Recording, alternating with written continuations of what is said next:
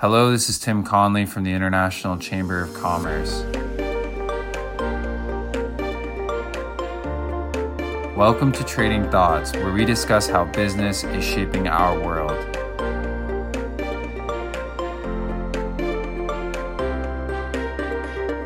Today, ICC elected Ajay Banga, President and CEO of MasterCard, as its chair back in June.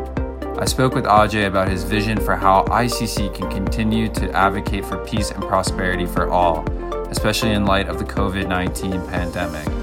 We also discussed the requirements for operating a values based organization and what steps governments and businesses can take to save our SMEs from the economic and human consequences associated with the pandemic.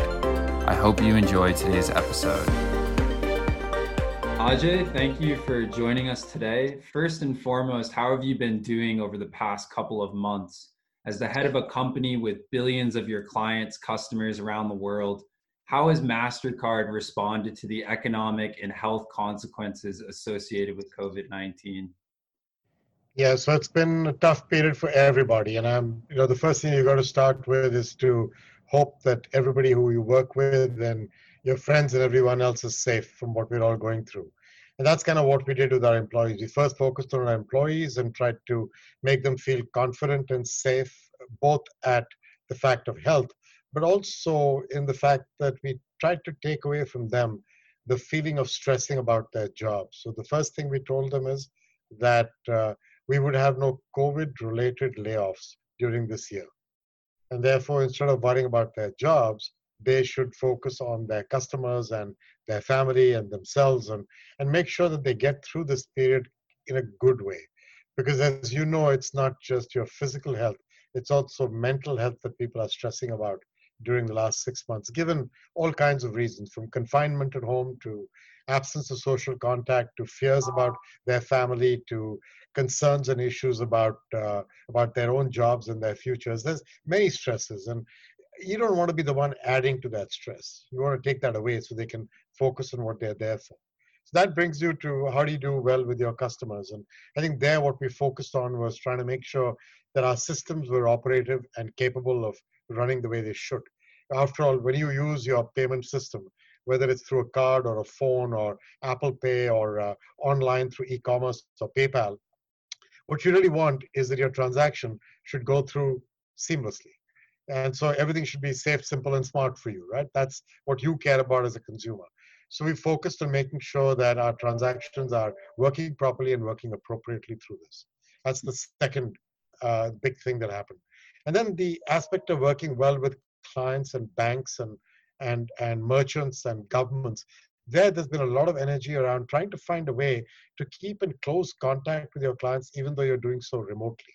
Hmm. I think that's been interesting because for a while, those clients were also quite happy that you weren't coming in. After all, nobody really wanted to meet anyone physically, right? They were also not exactly going to work. So, so this whole thing worked really well. But I think as markets are opening up, as they're getting to the stages of normalization, not as well as we were doing pre-COVID till we get a vaccine, but better than we were doing in the second quarter of this year as a society. I think you need to find a way for uh, that client uh, contact to re-energize. Just as I think we need to find a way for human interaction and creativity and culture development in a company to re-energize. So one of the things we're now working our way through is how to make employees feel confident about coming back to work uh, in in the office. That's what we're up to now. And what are your thoughts in general on the changes we are seeing and may see in the months and years to come as a result of COVID 19? Yeah, so I think there's, well, there's, there's the immediate term, or let's say the next three, six, nine months. And then there's what I think really is happening underlying in changes that are running through the system. So let's, for a second, talk about the next three, six, nine months. And we laid out uh, four stages that we felt we would all go through. And that's how our company should run through those stages. So the stages are, are containment, which was when things were shutting down every day, which is in the month of March for most parts of the world, February and January for China. But for most parts of the world, it was in, it was in March. And, and then we said the next stage would be stabilization. You kind of hit bottom. And, uh, and you know restaurants are closed and people aren't going out and you're all locked up but you are shopping online for groceries for home care and hygiene and you know things that are essentials. And then people began to turn towards what i would call normalization which is when even though we were not fully reopened you began to do things like home improvement or you began to start outdoor dining or the beginnings of coming back to office or uh, nature activities of that type of a pent up. But you probably won't get to things like mass entertainment or cross border travel for another, I would say, period of time. Don't know how long that'll take. But you got to get these stages and phases. And then the last phase would be what I would call growth. So think of containment, stabilization, normalization, which is kind of where the world feels right now. And it's not really normal. It's normal compared to the past of the last six months. But it's not really normal pre COVID. That would be the growth phase, which I think will need some form of vaccine widely distributed, well available, with enough people having taken it on around the world for a level of confidence to come back about business and personal travel and the like. So that to me is how I see the next few months go by.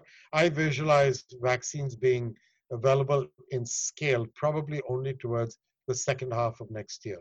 So you may start getting them to be available earlier, but to get them adequately around the world where you can create confidence in travel and meetings again is probably the second half of next year. So we've got to see our way through some more time as yet. But your question also a little bit about the underlying changes. And I think there, there's a four or five things that are happening in society. The first is the obvious one around digital. I mean, look, you and I are having this conversation on Zoom. In a normal time, I would have been sitting in Paris with the ICC office with you having a conversation or at some other such location. I travel 200 plus days a year till this year. And now for six months, I haven't traveled a day. And so, so that's a big change. And yet work continues and it's continued relatively seamlessly. I think that's the digital part of what we're all doing. E-commerce, you know, generational gaps in embracing e-commerce have disappeared during this period. So I think digital is here. The trend that was already there probably got a turbocharge from what's happened over the last six months. Coming with that is, I think, a deeper issue around changes in consumer preferences, not just for digital, because I think when physical is more widely available, there will be a rebalancing of what we are seeing today, where physical will increase in its usage. You can see it already in our data and statistics on consumer spending. Because we are by nature, human beings are social animals, and physical interaction is part of being that kind of an animal. And so, so I think you'll find a rebalancing but with a higher level of digital than there ever has been. It's changing everything. But with it are coming clear preferences around hygiene, safety, security, data, privacy. Uh, I think you're going to see that evolve over the next couple of years. You can see it in our business directly in the usage of contactless payments because you don't touch anything. But, but I think it goes way beyond that. And there's going to be many more aspects of this changing consumer preference. So that's the second thing. The third thing, which comes with all this, is what I would call loosely precautionism. And that's not really protectionism in the sense of closing down borders. It's not really nationalism in the sense of saying it's all about us in our own country. I think most countries still recognize that the connectivity of tissue across countries is essential for prosperity and growth. But precautionism, where you're saying, I'm going to first make sure my own citizenry is safe. I'm going to first make sure that my citizens' data is kept well. I'm going to make sure that my local businesses are protected to some extent through this unbelievable crisis. That precautionism is here in a fairly strong way. And the negative side of it is nationalism and protectionism. Uh, but the positive side of it is that maybe we'll find the right way to thread the needle where we can help societies feel comfortable locally while still being global citizens. I think that's going to be an interesting challenge for society over the next couple of years. Mm-hmm. I think the, the, the, the, fourth one that's of interest to me is um, consolidation. I think larger companies have come through this crisis better capitalized, liquid equipped. You can see it in the retail sector. And I wonder whether that's a trend where, you know, what we had seen over the last decade was the proliferation of new entrants. And in a way, digital created the opportunity for new entrants and innovation. And capital flooded into those areas. With this current situation, what I think should not happen would be to stifle that innovation or creativity. But it may well. And I think we're going to have to make sure that we find a way to enable the strong to be there for us, but also to enable innovation and creativity to be well flourishing for the future because you need SMEs to flourish. You need innovation to flourish. That's what we all want, right? We want new, cheaper, smarter ways to do the same thing and do better things. So that's really important. And then the, the last two one is supply chains. I think there's an enormous amount of work going on on rethinking supply chains, the aspect of efficiency versus resiliency in a crisis. And I don't think it's either or. I think people will find a way to navigate where they can find a little bit of both. So I don't think you should see all mass changes, but I do think you should see a reassessment of the importance of efficiency and the importance of resiliency in your supply chains. And I think that connects to SMEs because most supply chains are built off SMEs, and SMEs are really struggling through this crisis for all kinds of reasons. So there's some work there. I know the ICC has taken the SME issue upon itself as well in many ways. And then the last one is the environment. And my predecessor, Paul Polman, is very eloquent about this. He was talking about it on a call that I was on yesterday. But I think building back better requires us to not only think about uh, sustainable growth in the form of inclusive growth, but also sustainable growth in the form of environmental sustainability. Because the climate crisis and the warming of our temperatures and the meaning of that for all of us and our children, I think is a crisis that is of a far greater magnitude than even COVID has been, despite the horrific nature of what COVID has shown itself to be over the last six months, where thousands and hundreds of thousands of people have lost their lives and millions have lost their livelihoods. I think the climate could be something much worse if we don't do something about it early enough. And I think time's not on our side on that one. Hmm. So that's kind of the the big picture on this. Now, governments are stepping up through fiscal policy, through monetary policy, through health policy. Some governments are being very far thoughtful on environmental policy. The EU, in particular, is taking fairly strong steps at this time. But I mean, you know, the, the, the story is yet to be written. The painting is yet to be painted over the next few years, kind of thing. Um, you just touched upon this in your last answer, but I think it's worth highlighting again. Uh, you're obviously taking over as chair at ICC at a very critical time for businesses, especially small and medium sized businesses, which have been, been particularly hit hard by COVID 19. What is your vision for how ICC can continue to advocate uh, for peace and prosperity for all, particularly in light of ICC's Save Our SMEs campaign, which we've uh, launched during this, this crisis? Yeah, so Tim, we were originally the merchants of peace, right? And the idea was that trade could bring peace and prosperity because interconnectivity between nations would lead to lower conflict. That was kind of the idea. And it's borne true now over the last 50, 60 years, ever since the Second World War, that, that trade and commerce has led to a relatively more peaceful world.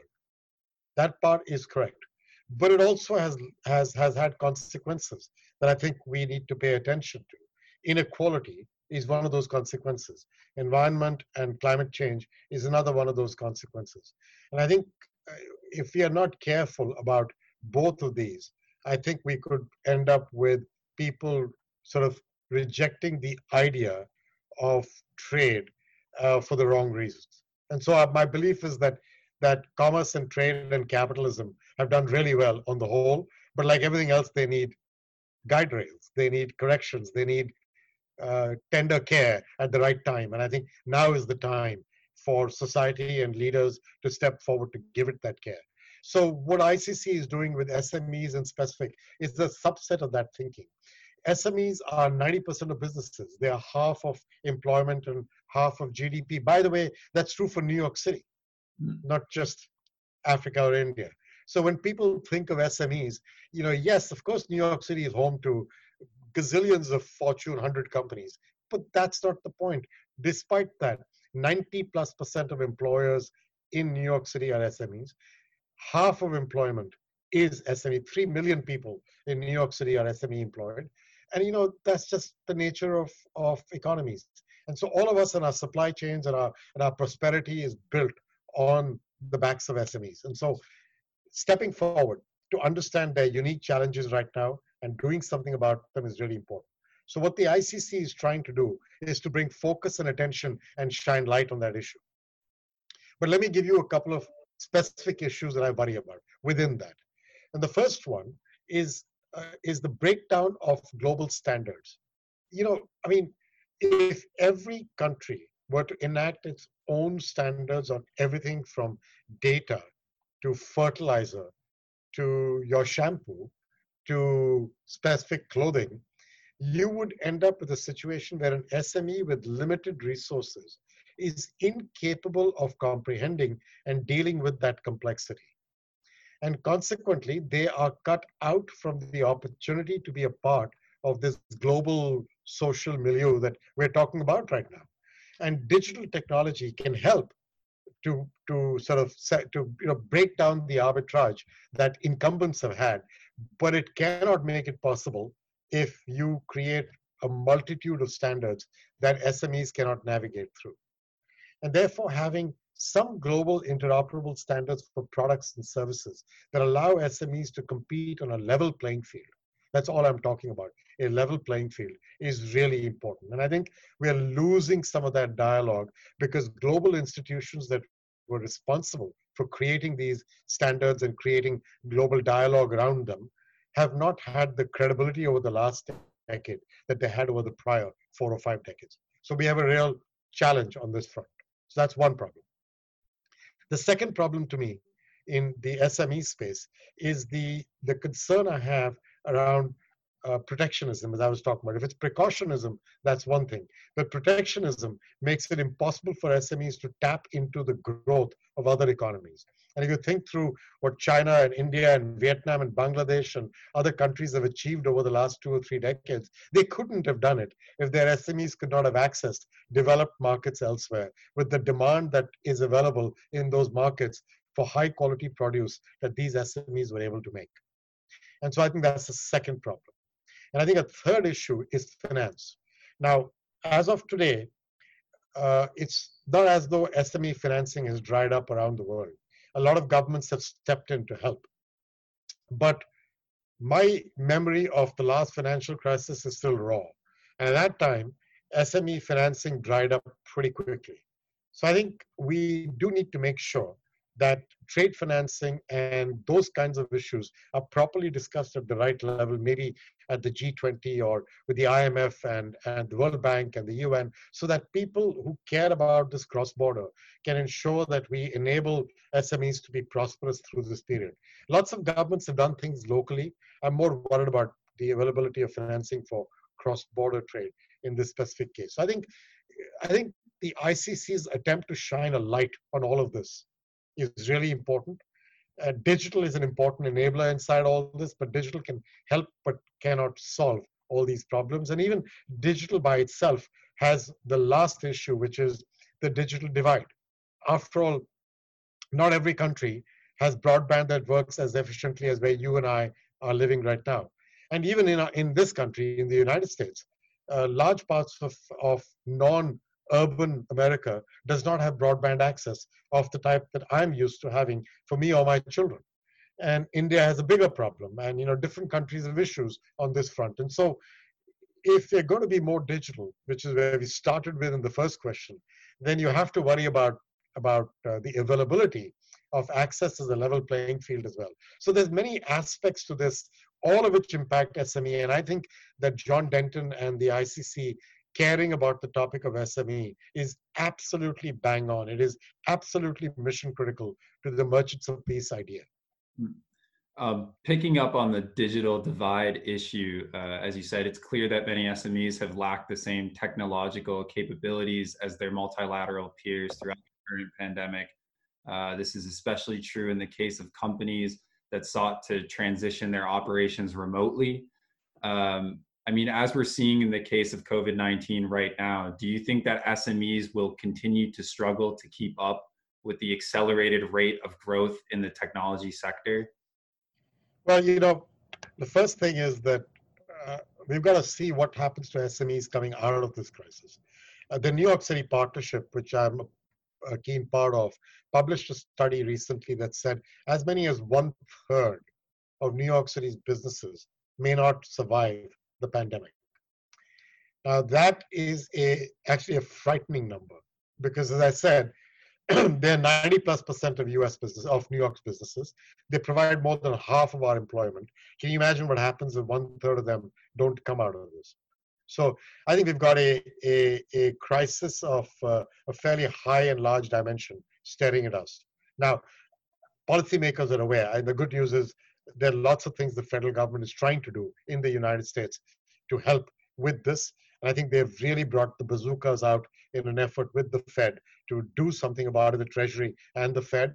And you can argue about aspects of implementation, but you cannot argue about the intention of making this better. So I think countries are trying, but I worry about this topic. So uh, the issue of digital is deeply intertwined in this. So I think SMEs are very capable of comprehending and adapting to digital. The question is, they need certain tools. Huh? They need to be able to go online. They need to be able to create their websites. They need to be able to have accounting tools available. They need to be able to have inventory tools, cash management tools, payment and digital acceptance, you know, all that stuff. And then most importantly, they need to protect themselves. Cybersecurity, data, managing their bank accounts, passwords. I mean, the stuff that who in an SME has 35 people, one information security officer, one financial officer, one guy to look after treasury. No, they don't. They're everything in one person or two people. And so managing this is not easy. And I think all of us, companies and, and institutions, we need to find ways to create the necessary support system for SMEs to tap into this. So I'll give you a couple of examples. I am a co-founder along with Sam Palmisano, who used to be the CEO of IBM, and a few others, Microsoft and Penny Pritzker, the former Commerce Secretary, for example. Uh, we created an institute called the Cyber Readiness Institute. And the task there is to develop tools and learning methods for SMEs to be able to tap into free of cost, which can make them be safer in the cyber world for themselves and for their customers. So that you raise the level of water in the river and you make it harder for the thief to swim. You know what I mean? and and uh, and that to me is an example of doing something that creates better infrastructure better foundational principles for smes to build on it doesn't have to be commercial it can be done the way we just described which is to let them do it for free and it's called the cyber readiness institute. And if you have a chance go online and check them out and you'll see what i'm referring to. One example. There, there are many. I'm just giving you the one that i know of intimately. Another one in our own company is something called digital doors. So we have, over the course of this crisis, uh, put aside a commitment of $250 million devoted to small businesses around the world to help them get up and going online. So that includes creating your website, getting access to digital payments, cybersecurity, that kind of thing. And, and we're not the only ones. There are others doing this too. My friend Dan Schulman at PayPal is doing it. Others are doing it at IBM, Microsoft. This is not one company, but what I'm trying to say is that there are examples like this, and if we can proliferate these and make them available at scale to SMEs, then I think your question of whether SMEs can come through the digital issue well or not will depend on how well we create the foundation for them to build off it. So they can focus on running their business, not focus on surviving a new technology, if you know what I mean. Right. Um, shifting gears back to climate change real quick. Um, you know, you mentioned while the economic and human consequences associated with COVID-19 are severe and deserve global attention, uh, it's also critical that businesses do not lose sight of climate change. Um, in your opinion, how can businesses better uh, adopt sustainable practices such as greater financial inclusion and uh, responsiveness to climate change?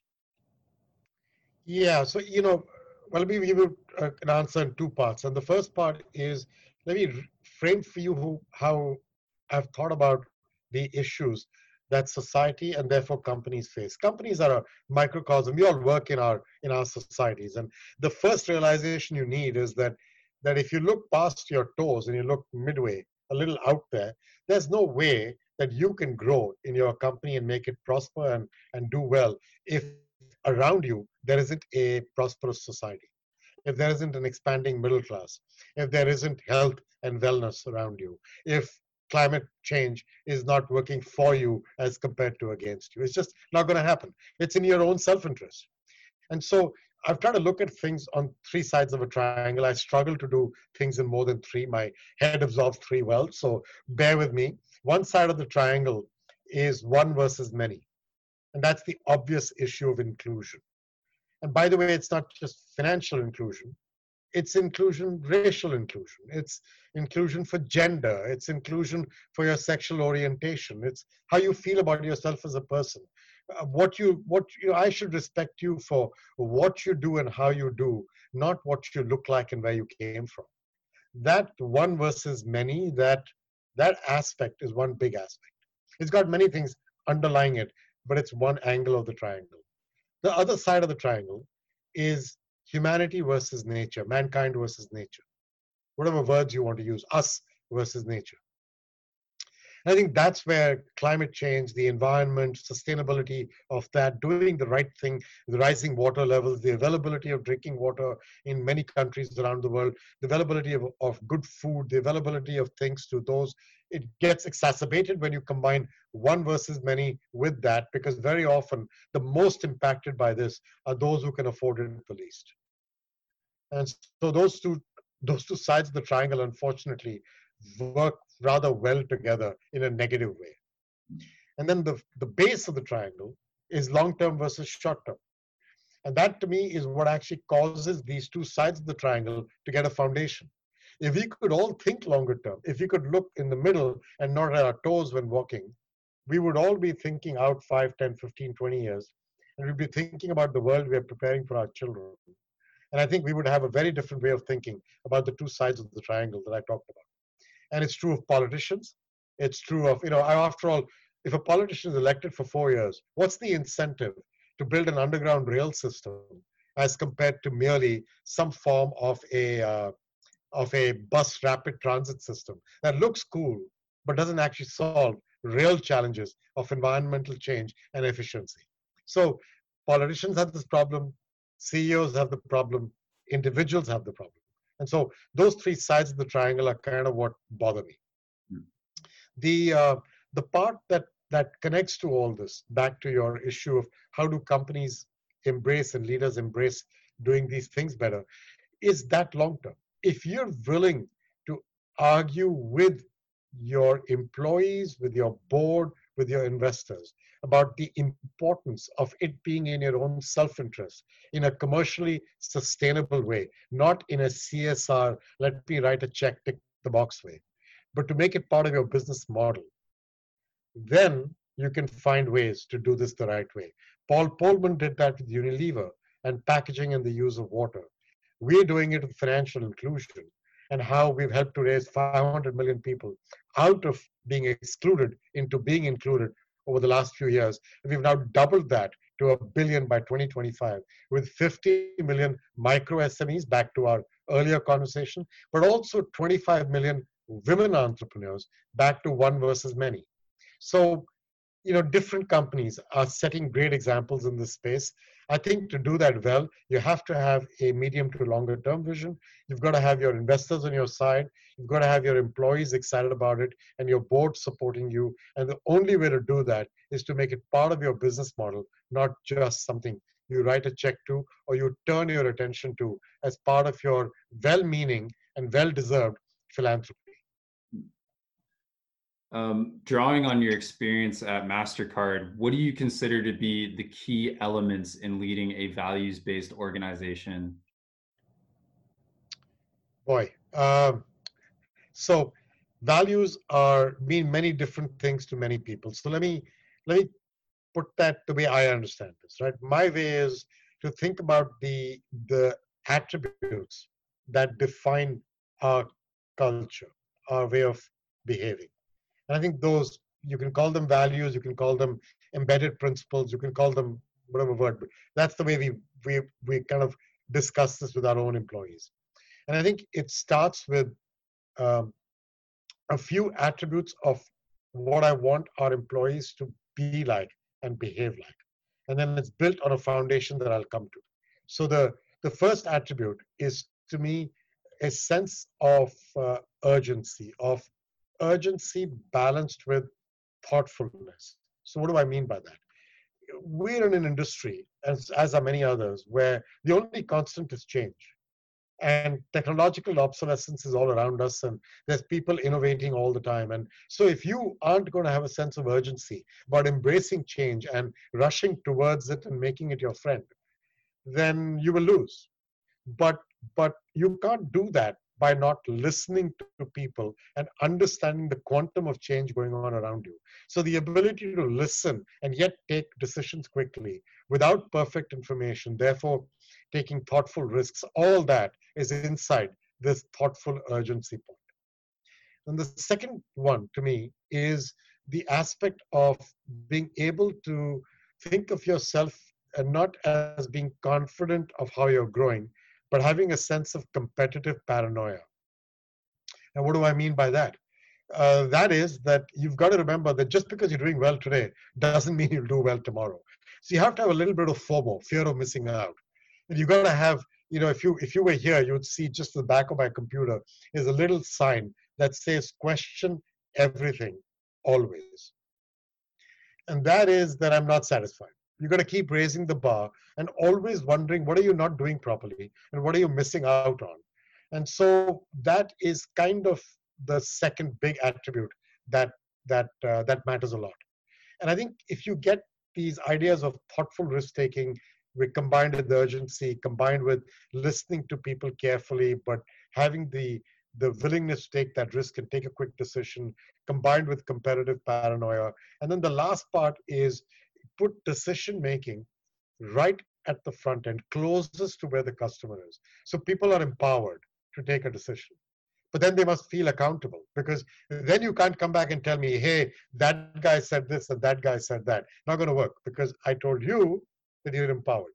So empowerment and accountability come together. So those values, those that culture is kind of what we want to do. Our idea is to be a winning culture. We want to win, but we want to win in a foundation of decency. So that's the decency foundation. And so I, I tell all my employees that when I was growing up, when I was much younger, I was told IQ mattered. When I went to business school, I learned about EQ, dealing with complicated circumstances. And I'm saying now you need to understand DQ, your decency quotient, which is you know bring your heart and your mind to work make people want to work for you make people want to work with you make people see you as somebody who has their hand on their back not in their face. And that doesn't mean that you have to be nice or kind. It means you have to be fair and transparent. And i think if you can find that balance and it's really hard because i make mistakes on that balance every day. It's very easy to say it. It's really hard to do it. But if you live it, you get better every day. And so those cultural attributes to win combined with this decency quotient is to me the culture that MasterCard is trying to put right into its foundations so we can be an even better company tomorrow. Uh, you published an inspiring statement regarding the Black Lives uh, Matter movement how can the business sector play a role in this difficult but hugely important conflict? Yeah, look, I think that equality of all types, as we were just saying, one side of the triangle, racial equality is very much a part of that. So is gender equality, so is your sexual orientation. I don't think any one of those is more important than the other, just to be clear. So I don't want one issue to mean that we only fix one and not the other. Just as it felt like everybody was focused on gender for a while. Now let's not lose that and only focus on race. We need to fix equality. Unfortunately, a really transparent and awful part of that is race and ethnicity. And you know, if you kind of look like what I do, and I'm not black, but I'm brown, and I certainly don't look like the average guy in a Fortune 500 company or Fortune 100 company as a CEO. You, I've been lucky. I was in companies like Citigroup and here, where I don't believe what I look like matters. I believe that both at Citi and at Mastercard, all that matters is, like I said, what you do and how you do it. But that I'm lucky. That doesn't allow for a fair, equal society. Luck should not be what we rely on. We should have intent. And so my belief is that that if we don't do something about this obvious issue, this obvious cliff that we are standing at the tip of, which is the issue of how we have been dealing with race in this country, then I think shame on us. We've had too many incidents over the last 20 years that I've been in this country where it feels like we've become aware of solving the problem. And then time goes by and we go right back to where we were. And then another Eric Garner or another George Floyd happens. And once again, we rise up in revolt and disgust. And then, unfortunately, once again, we let it go by. So, my hope is that we all as leaders will not let that happen. And I think that requires us to not only do something in a company about how you recruit people or how you train them or how you develop them. So it's not just statistics of recruitment, it's actually caring about their growth in the company. It's a pathway to prosperity. It's the same for small businesses. Why is it that Black people don't get access to capital the way that others do? why cannot community financial institutions that were created to help disadvantaged communities, why don't they get enough capital to be able to go and seed capital for minority owned businesses? We've got to change this. And, and I think there is a realization among certainly politicians and society today. The question is, will we have the energy to take this all the way? And I'm reminded, as I've said in a different context, of a Leonardo da Vinci quote which is that it's you know it's not it's not enough. You got to do. You got to really do. It's not enough to just be willing. You've got to actually do something about it. It's not enough to to just talk about this. And I think you can we talk a lot. We've got to do something about it because I feel like something that's been of this nature for hundreds of years. Boy, what a shame if we can't fix it today. And, and I'm saying this from the viewpoint of the US. I'm well aware that, that racism and the absence of equality across multiple forms is a problem across the world.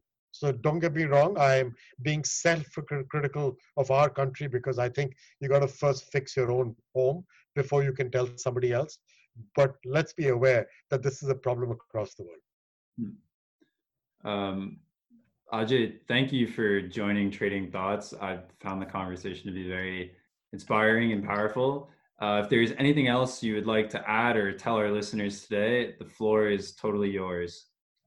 Nothing, just that I, I would tell you that the one thing you should know is that this all sounds very simple to do, and it sounds like we've figured it all out. I think these are amazingly difficult issues from dealing with the crisis to dealing with racism and equality to dealing with climate change to dealing with income inequality. These are all very difficult topics. And, and I think the most important thing is to know that you will make mistakes along the way. That's not the issue. The issue is do you care enough to take the risk to make the mistake so you can learn from it and do even better next time? And if you do care enough to do that, then we all deserve to feel better about where we could end up. And if you don't, then it's going to be a hard period. So we've got to be optimistic. And I'm an eternal optimist that we will do better out of this. We will build back better. Thanks for tuning into this episode of Trading Thoughts. We would like to thank Ajay for participating in today's episode. For more information on the International Chamber of Commerce's response to COVID 19, please visit our website at iccwbo.org. That's iccwbo.org. Share your thoughts about today's episode on LinkedIn, Twitter, or Facebook using hashtag Trading Thoughts. See you next time.